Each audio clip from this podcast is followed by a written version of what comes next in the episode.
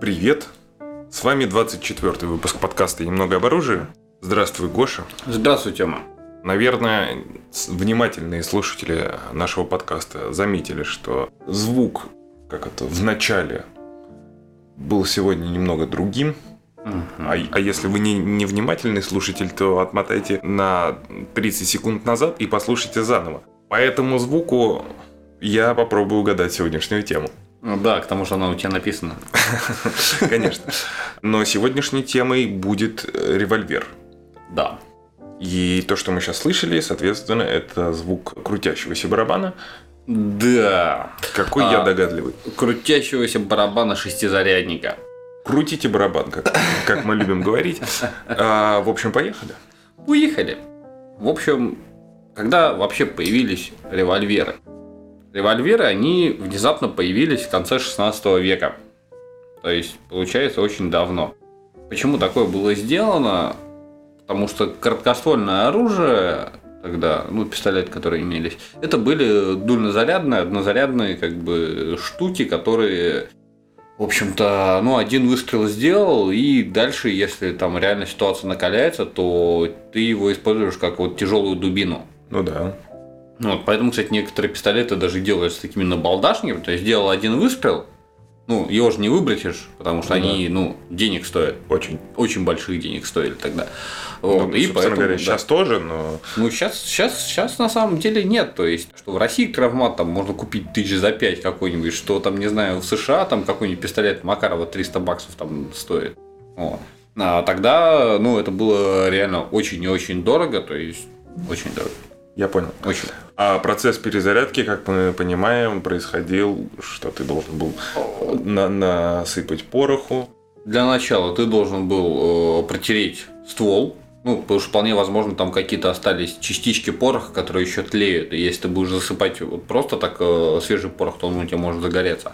Ты протираешь ствол, засыпаешь пороха, там, заталкиваешь пулю, молоток засыпаешь пороха, закрываешь крышечку, перед этим заводя курок, естественно, и вот после этого ты можешь стрелять. Да. И в 15 веке ты говоришь, что пришли э, револьверы. Первые. В 16 16 извини. 16 извини. Ну, ошибся на 100 лет, с кем не бывает.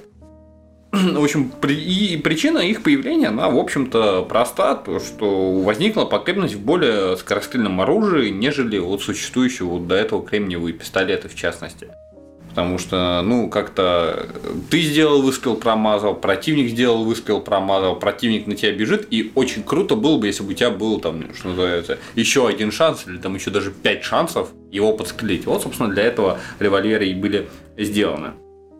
Я правильно понимаю, что револьвер того времени очень сильно отличается от того, что мы видим Кардинальным сейчас? образом. Кардинальным образом Нет, отличается. Потому что у нас не было патрона, ну, в смысле, тогда, тогда. Тогда, тогда не было унитарного патрона, и поэтому вот расскажи мне эту а, часть, пожалуйста. Ну, в общем, пошли по пути наиболее логичному для инженерной мысли тех лет. Вот, мол, у нас пистолет – это один ствол. Чтобы стрелять больше, нужно, чтобы на одном механизме у тебя было несколько стволов.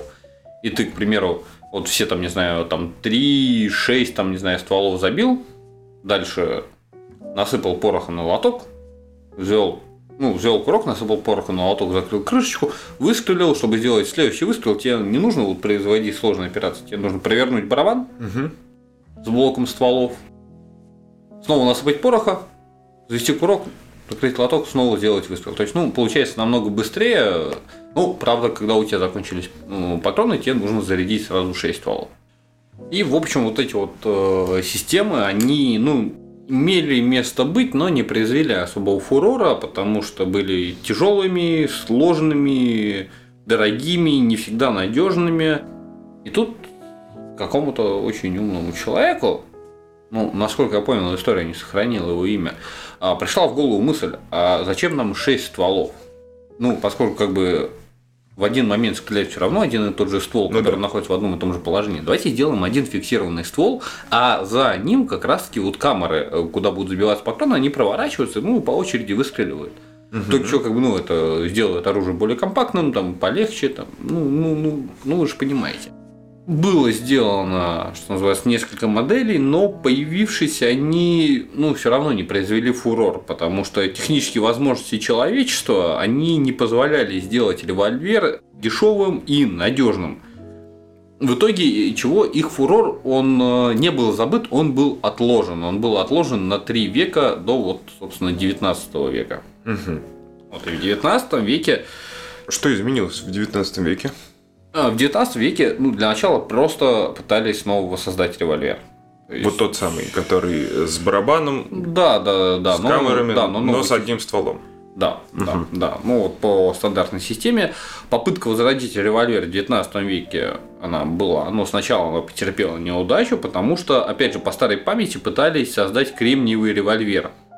Это вот, собственно, как раз когда поджиг пороха осуществляется за то, что, ну, за счет того, то, что на курке закреплен вот кремень, получается полочка для насыпания пороха, который поджигает порох, который внутри самого устройства закрыта крышечкой. Во время удара курка, как бы курок он подним- Высекает искру. он, он одновременно высекая искру, поднимает эту, эту полочку, поджигает порох на ней, там тыры-пыры, растопыры. В общем, э, система, конечно, лучше, чем была раньше.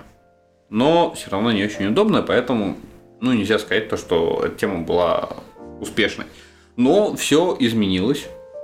Все изменилось э, благодаря одному человеку. Это, наверное, человек, который ну, сделал один из самых важных вкладов А его имя сохранилось в истории? да, да, да. Один из самых важных вкладов в развитие вот как раз огнестрельного оружия это 1814 год, Как звали-то его? американец Джошуа Шоу. В общем, что он сделал? Какое шоу? Да, какое шоу? Он сделал такое шоу, то что как бы мы до сих пор как бы за ним наблюдаем. В общем, скорее всего, он не знал, какой прорыв в оружейном деле он совершил, когда изобрел такую вещь, как капсюль. Вот капсюль, он а, сейчас в оружейных магазинах, вот по крайней мере в России, продается там, что называется, где-то по рублю за штуку. Ну, то есть, в общем-то, ни о чем. Мгм. Но тем не менее, вот как раз таки капсюль это то, что сделало прорыв, это то, что приблизило нас к, Современного А, оружия. к современному оружию, к, вот как раз таки к унитарному патрону, который сделал революцию. Но об унитарном патроне чуть позже.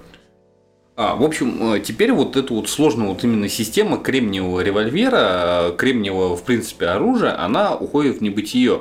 То есть не нужно теперь больше насыпать порох на лоток, там, перед Мгм. этим взводя курок, там, закрывать, что это. Теперь, соответственно, капсюль, ну, вообще, что такое капсюль?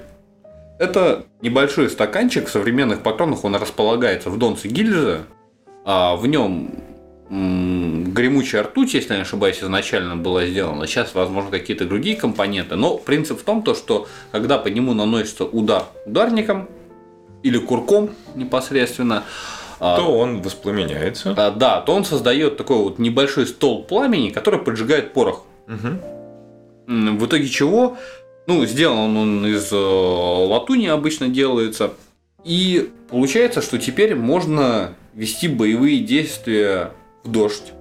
Теперь можно стрелять при сильном ветре, не боясь то, что там какой-нибудь Порох. да, порох э, там с Разве- этого лотка, да, да, унесет у тебя куда-нибудь. А, в принципе, стабильнее можно вести боевые действия в тех же самых джунглях, там, в условиях крайнего севера, в условиях, там, не знаю, пустыни с ее ветрами. То есть вот изобретение такой маленькой вещицы, как капсюль, оно, по сути, полностью перевернуло театр военных действий, расширив его.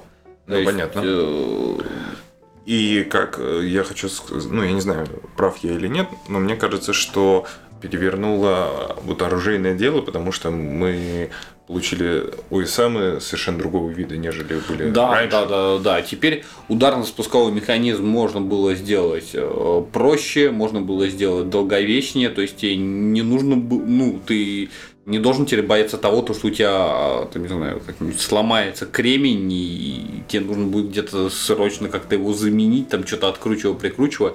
Да, в общем, это круто. И, наконец-таки, можно сделать унитарный патрон. Мгм. Ну, унитарный патрон это когда в э, капсулу одновременно, ну, которую мы сейчас называем гильза, засыпается порох, и, соответственно, вставляется пуля в нее. А с обратной стороны у нее там, ну, небольшая дырочка и, И куда ты вставляешь отверстие, капсюль. да, да, да. И ты вставляешь капсюль.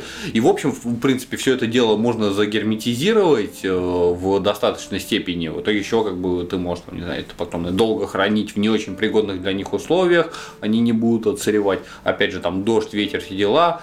И наконец-таки, благодаря э, как раз вот именно там, не знаю, тому же самому капсюлю, тому же самому унитарному патрону, в принципе, теперь можно заряжать оружие не с дульной части, как вот заряжали в века до этого, а Ну да. наконец-таки с казенной части ствола, ну, задней части ствола.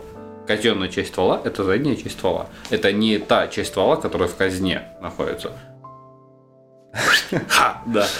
А, Так, ну ладно, э, мы вот, ну, унитарный, удалились. да, да, унитарный патрон создадут чуть позже, так что вот 814 год, э, 1814 год, Джошуа Шоу изобретает капсюль, и, в общем, э, капсюль начинает себя показывать довольно хорошо, и в 1836 году наш любимый Сэмюэль Кольт, о котором мы, ну, уже не раз упоминали здесь, А запатентует... упоминали ли?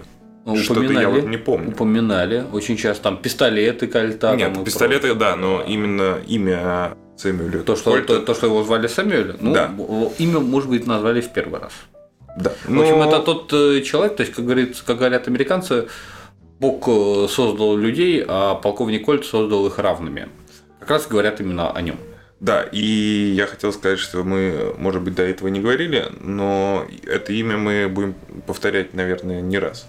Ну да, на самом деле Кольт это человек, который действительно очень многое внес в военное, именно военную науку, ну даже не столько военную науку, сколько вот именно он действительно сильно вошел в историю огнестрельного непосредственно оружия, непосредственно ручного огнестрельного оружия. И вот, по сути, ну, на самом деле, я думаю, что в, ну, в мире оружия огнестрельного, вот именно ручного, есть несколько основных э, как бы, фамилий. Это Браунинг, Кольт, Армстронг и Калашников. Вот это, пожалуй, вот четыре такие вот основные фамилии, которые вот именно относятся к огнестрельному оружию в плане технической части. А, ну, в общем-то, Что ж сделал Кольт-то? Да. 1836 год. Кольт патентует первый массовый и удавшийся револьвер с использованием именно а, капсулей. Отдельно хочу отметить то, что на этот момент Сэмюэлю Кольту был 21 год. 21 год, и он делает вот Прорыв. детище, да, да, да, да, детище, которое, в общем-то, ну, выводит перестрелки на Диком Западе вот на абсолютно новый уровень. Это был э, Кольт Паттерсон, револьвер, ну, Кольт, э, естественно, по фамилии создателя, Паттерсон – это город, в котором это непосредственно Кольт делали.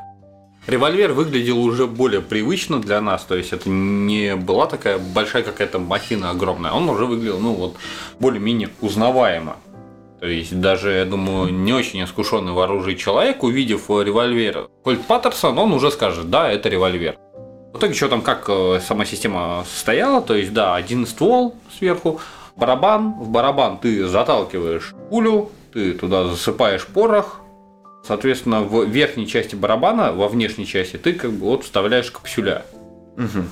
После чего ты взводишь курок, Курок нажим- бьет, соответственно. нажимаешь на спуск, да, а, курок, сам курок, вот не через ударник, как в современных пистолетах или еще как-то, он бьет по капсюлю, исполнении посылает э, порох. да, да, да, да, посылает столб огня в порох, порох воспламеняется, стреляет. В общем, архи крутая система на то время. Это, ну, не знаю, ну, наверное, когда этот кольт вышел, он для лихих людей на Диком Западе, наверное, был вот что-то сродни айфону. Но все равно надо понимать, что это еще не унитарный патрон. Это, Это еще да, беспатронная вообще система. Да, да. А, использование унитарного патрона, оно действительно облегчило бы данный момент. Ну, это мы уже обсуждали, что это, во-первых, расширило театр военных действий, во-вторых, это возможность стрелять в дождь и там в снег. Да, да, да, да. Это, это, это очень крутая штука. И, в общем, Порох, ну, в принципе, не мог оцарить. Ну, ну, конечно, Мог, мог, мог, мог, но- да, но, конечно, это все шансы вероятность этого по- да. повышались гораздо. В общем, да, использование унитарного патрона, оно, собственно, вот уже было после этого не за горами. Унитарно-патронное его использование позволяет сделать конструкцию оружия проще, надежнее и, что очень важно, менее восприимчивым, да, как мы уже не раз, я думаю, сказали тут к погодным условиям. 1853 а, год, ребятки. 1853 год, то есть буквально, буквально там 20 лет, даже меньше прошло с э, Кольта Паттерсона, и появился револьвер системы Лефаше, в котором использовался созданный годом ранее шпилечный патрон. Что такое шпилечный патрон? В общем, выглядит он как обычный патрон, вот в нашем современном понимании вот пистолетный, револьверный и прочее. Но у него капсуль располагается не в задней части, а капсуль располагается в виде шпильки, которая сбоку патрона, вот в районе его донца, вверх выпирает. То есть патрон вставляется только под определенным углом. Да, да, да, да. Ты вставляешь в барабан его, в барабане там есть как раз пропил под эту шпильку, в итоге еще, когда у тебя набит, то все шпильки, они там своим кончиком чуть-чуть выглядывают э, ну, понятно. вверх. И потом э, уже курок бьет по ним. Курок, курок бьет и Да, да. Но тебе уже не нужно отдельно заталкивать пулю в камеру барабана, отдельно засыпать порох, отдельно вставлять капсуль. Ты просто вставляешь патроны. Когда ты их отстрелял, ты их просто выкидываешь и вставляешь следующие. И вставляешь следующие, да. Это можно считать э, тем, что мы понимаем под современным револьвером? Ну, не совсем, потому что шпилечные патроны, они уже нигде не используются. И современные револьверы, они имеют уже немного другую рамку. А рамка, кстати, вот отдельно. У револьверов есть три типа рамки основных. Угу. Возможно, там есть какие-нибудь дикие кастомы, о которых я не знаю. Потому что в России почему-то револьверы не очень популярны, но дело времени. Вот когда легализуют короткоствольное нарезное оружие, тогда будет популярно. А... Ладно, влажные мечты. Э, так три типа Да, рамки. три типа рамок. А, первая – это открытая рамка. Это как раз таки когда, то есть верхняя часть барабана, она ничем не прикрыта. Это как раз таки используется вот в капсульных револьверах, в револьверах под шпилечный патрон – Потому что, ну, чтобы как бы ничего не закрывало ту поверхность, по которой должен ударить, ударить. курок. Ага. А второе это переломное. Ну, пожалуй, самый популярный револьвер это вот всякие там английские, там э, русские, вот что называется, до наганной эпохи. То есть револьвер, барабан, он сверху, конечно, закрыт, но рамка, она, в общем, переламывается. То есть рамка, она состоит из двух частей. Угу. И то есть ты переламываешь рамку, у тебя гильзы либо там, не знаю, вылетают, либо ты их там по одной вынимаешь и вставляешь новые и закрываешь. То есть, ну, ну вот как двухстволка переломчатая. Я понимаю. И третий вариант это единая рамка, то есть цельная рамка. Сейчас это наиболее популярный вариант из э, известных револьверов, пожалуй, как раз единой рамкой, вот самый узнаваемый, там, ну, из револьверов это, пожалуй, вот э, Наган. То есть у него единая рамка, перезарядка, это получается, откидываешь шторку, по одному там вынимаешь патрон, по одному вставляешь, но об этом мы рассказывали в выпуске про Нагана, ребята. Если не помните, переслушайте. Почему ты говоришь, что это сейчас самое популярное? А, потому что в основных револьверах используется немного другая система. Используется система, где ты снимаешь фиксацию барабана, и барабан у тебя откидывается в сторону. Он угу. не отделяется от револьвера, но он просто откидывается в сторону. Ага, я понял. Ну вот практически все револьверы, они сейчас вот именно с э, такой системой, то есть там, не знаю, Кольт Питон прекраснейший револьвер. Вот я вроде как уже говорил, я вот с него стрелял, вот просто замечательная вещь. А... Огромный, как не знаю что, ну прикольный. Я понимаю. А, вопрос такой, а вот в Нагане, я так понимаю, что ты просто отдергиваешь шторку и загружаешь патроны, проворачивая барабан. Ну, для начала ты проворачивал барабан, вынимаешь оттуда стрельные гильзы, а да. а после этого, да, загружаешь, ну, я, загружаешь это... новые патроны. Ага. И вот как раз таки, на самом деле, с 1855 года, по сути, револьвер, он вот, ну, его история начинает, он начинает выглядеть так, как мы уже его представили, потому что в дальнейшем уже будет использоваться под патрон как бы центрального боя, то есть со стандартным капсулем. Но есть одно небольшое ответвление у револьверов. Оно попыталось сделать революцию в мире револьверов, но слишком поздно. Слишком поздно, чтобы себя реализовать, это автоматические револьверы. Это вообще как? Из э, самых известных револьверов э, можно, пожалуй, назвать два. Ну, там еще есть э, а- один там то ли итальянский, то ли испанский, на нем я даже останавливаться не буду, потому что там, ну, в общем, ничего особо нового не было. А, автоматический револьвер Вебли Фосбери. 1895 год. Объясни принцип действия. Принцип действия. Ты снаряжаешь барабан, Загружаешь его. закрыл, за- закрыл барабан. Да. После чего ты отводишь верхнюю часть револьвера назад, отпускаешь ее, и после каждого выстрела у тебя автоматически взводится курок и прокручивается, прокручивается барабан. Вещь, конечно, очень интересная, но, естественно, очень дорогая и очень требовательное к качеству патронов. Благо дело, к тому времени уже очень активно использовался бездымный порох, который создавал больше давления, и, в общем, можно было его использовать спокойнее. Также автоматический револьвер Ланстада 1899 года. Это, пожалуй, наверное, один из... Ну, принцип действия там такой же. А нет, это, пожалуй, самый уродский урод, э, которого вообще можно представить. Если бы был конкурс э, уродов э, в мире оружия, то он был бы в членах жю- жюри. Ну хорошо, а что в нем не так? Смотри, у него есть барабан. Есть. Барабан на два патрона. Что?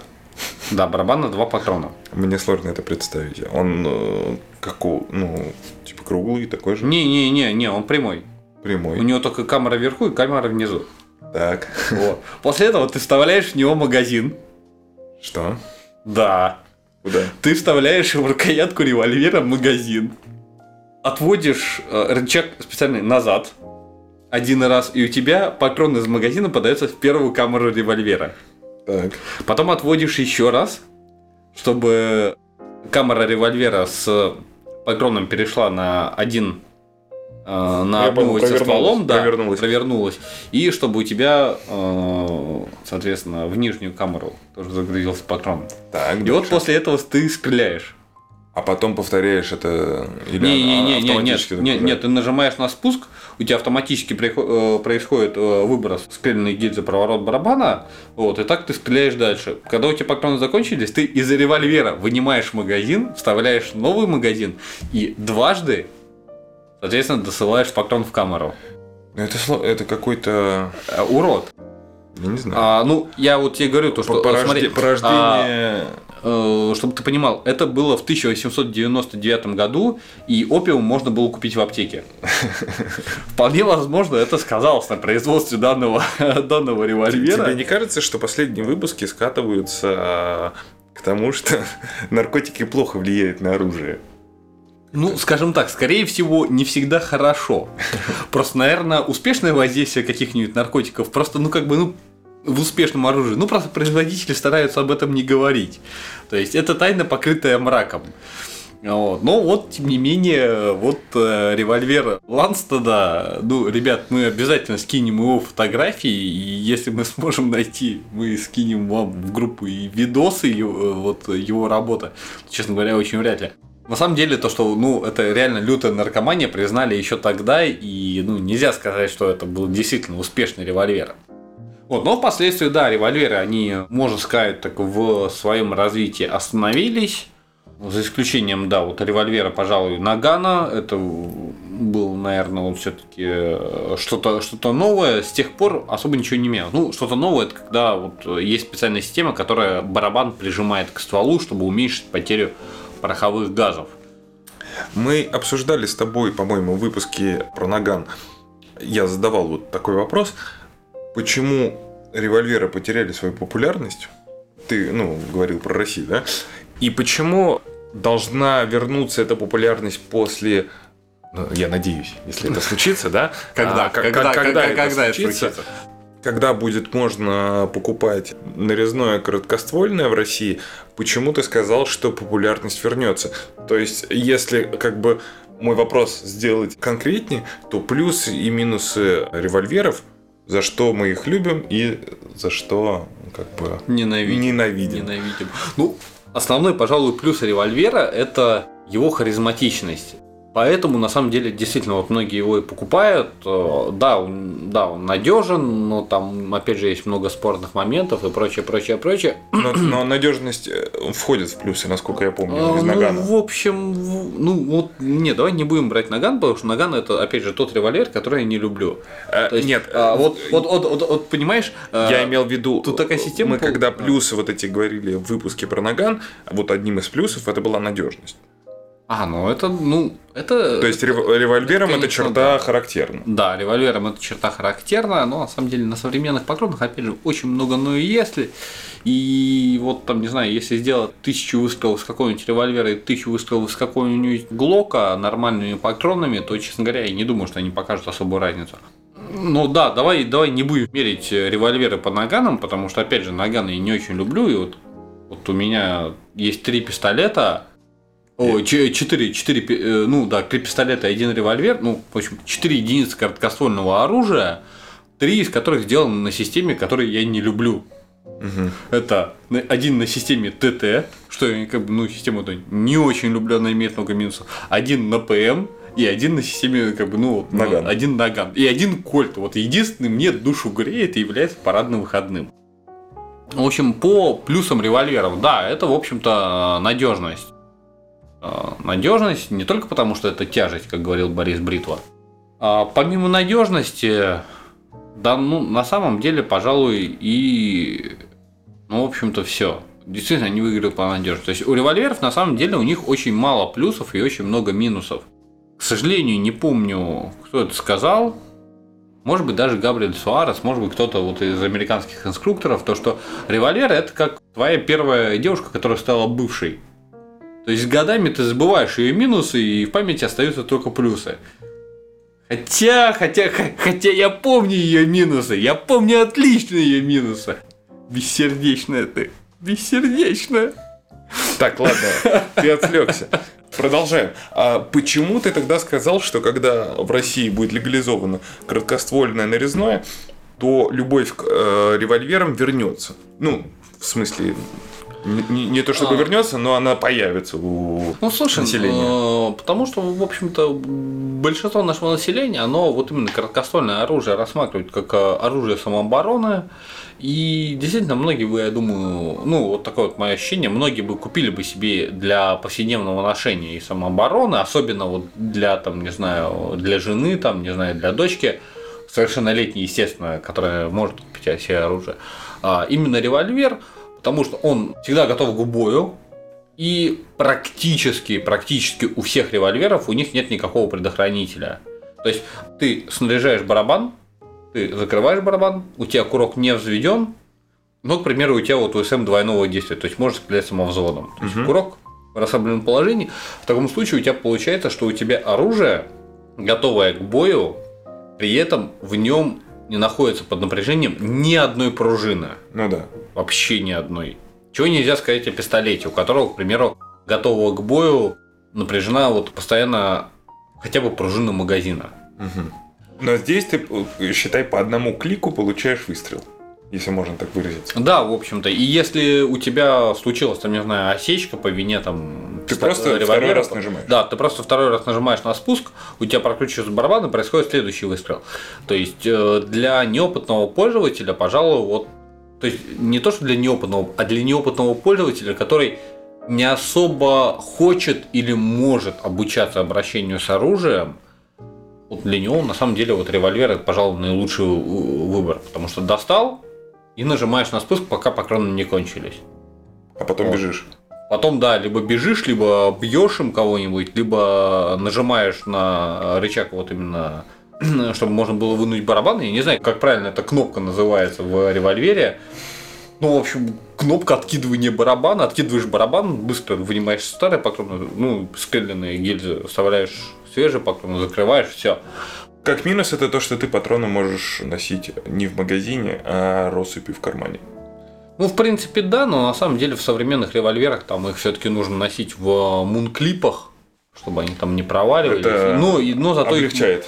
Да, да, но зато их может, то есть это становится конструкция чуть более хрупкой, потому что мунклип, э, ну это специальный девайс, куда там эти Патроны набиты. да, да, уже. да, патрон набиты. И сразу с этим мунклипом можно вставить их в барабан.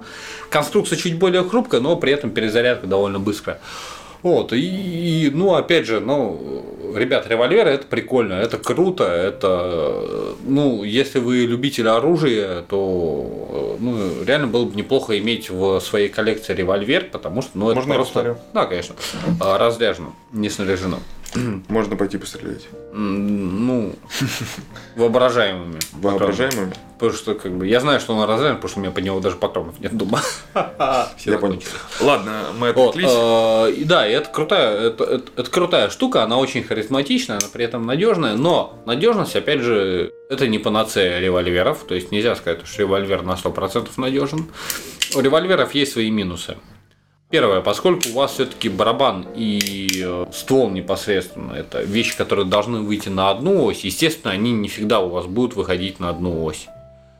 Есть вероятность, то, что пуля, она может задевать край ствола, если камера вышла, ну, если там, не знаю, какой-нибудь механизм э, разношен или э, пролюблены допуски на, на Заводе. заводе, да. И пуля там, не знаю, может цепануть краем себя там, там край ствола. И остаться в стволе, например. Такое бывало. Дальше минус то, что бывал, то есть у револьверов у них действительно очень мощный удар по э, Да, да, да, да, да, по капсулю и частенько там именно бьет именно сам курок. Ну, не всегда, иногда через ударник, но опять же, А чем а, это ну, плохо? опять же, очень, очень мощный удар, и если там, не знаю, слишком мощный удар, слишком мощная пружина у курка, или слишком мягкий оказался капсюль, там, не знаю, какой-нибудь бракованный, банально ударник или курок, они могут пробить капсюль и застрять в нем. В Ага. итоге чего... Ни выстрела не произойдет. Не, выстрел, выстрел, может быть, и произойдет. Но банально ты не сможешь сделать следующий выстрел, потому что у тебя ударниковая часть курка или сам ударник, они застряли в капсуле, они не будут давать тебе провернуться барабаном. Барабаном. Да, и как бы и все, и ты имеешь, в общем-то, Нерабочую. да, кусок железа в руках. Дальше часть, причем, ну, реально большая довольно часть газов, она теряется при... э, Ну, из-за... Вот в, в этом небольшом расстоянии между, собственно говоря, барабаном и стволом. Лучше и не скажешь. Я помог тебе просто. Да, спасибо.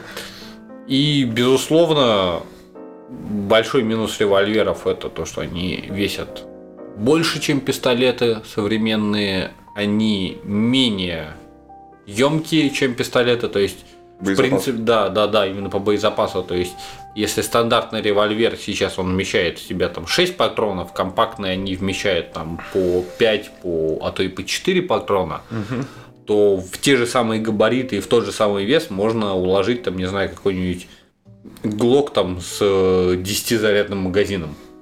Без проблем. Ну и да, и само собой, да, действительно, опять же, вес. То есть тяжесть это не только надежность, но и постоянно носимый груз, который может вам банально надоесть, и в один прекрасный день вы подумаете, блин, ну, типа, зачем эту тяжелую фигню с собой постоянно таскать? Ну, сегодня же, блин, ну, сегодня же ничего не И будет со обязательно мной. случится. Да, и это обязательно случится. Ну, не обязательно, конечно, но такие ситуации бывают. Ну, это как нож у подводника, я считаю. Ну, Что, в общем, типа, да. Сто раз взял, на сто первый забыл и утонул. И все, да. В сетях запутался. Слушай, у меня вопросов больше нет. Если у тебя есть что добавить к этому выпуску, то э, прошу.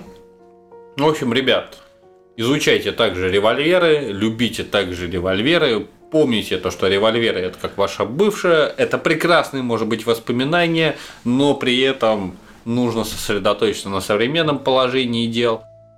И, в общем, да, если э, вы имеете какое-то отношение к э, нашим органам власти и можете про- про- продвинуть легализацию короткосольного нарезного оружия, пожалуйста, сделайте это. Если у вас нет таких связей, то подпишитесь на нас на Патреоне. Там специальные выпуски, ранний доступ и куча чего еще. То есть, Будет. если Будет. да, да, да. То есть, если вы, к примеру, слушаете этот выпуск во вторник, ребят, вы могли послушать его в субботу. И это бы очень нам помогло, это бы помогло бы развитию нашего вот именно подкаста. И мы были бы вам, ну, реально очень благодарны. Ладно. э, А те, кто, кстати, нас слушает в субботу, ребят, спасибо вам большое, то, что поддерживаете нас. да. Вы нам реально очень помогаете. Спасибо. Я хотел уйти от этих дифирамбов самим Патреона. себе. Патреон. Патреон. Вы же также можете слушать нас по вторникам, мы вас никоим образом не осуждаем. Подписывайтесь на, там, как это говорится, лайк, Колокольчик. Нажмите колокольчик. колокольчик, да, лайк, подписка, колокольчик. Би- би- бейте в колокол. Бейте в колокол. Подписывайтесь на нас везде, где вам удобно. Раз тебе больше нечего сказать, кроме как давайте нам деньги на Patreon. Не, а, я еще то могу сказать то, что мне очень нравится название шпилечный патрон. Шпилечный патрон. Шпилечный патрон. Я думаю, в принципе, это можно э, это название использовать как, как фразу подката к девушкам в баре там или еще что-нибудь. Ну, это к своей только. Другие могут не понять. Слушай, ну еще раз с ним, зато будет что рассказать. Не, ну ты просто приходишь, дорогая, мой шпилечный патрон там и дальше по тексту. И она тебе в колено спиляет сколько-то Паттерсона, которое она откуда-то достала. Откуда, откуда? Из оружейного сейфа. Да. Ладно, хватит шуток. Спасибо, что пришел. Спасибо, что пригласил. До новых встреч. Пока. Пока.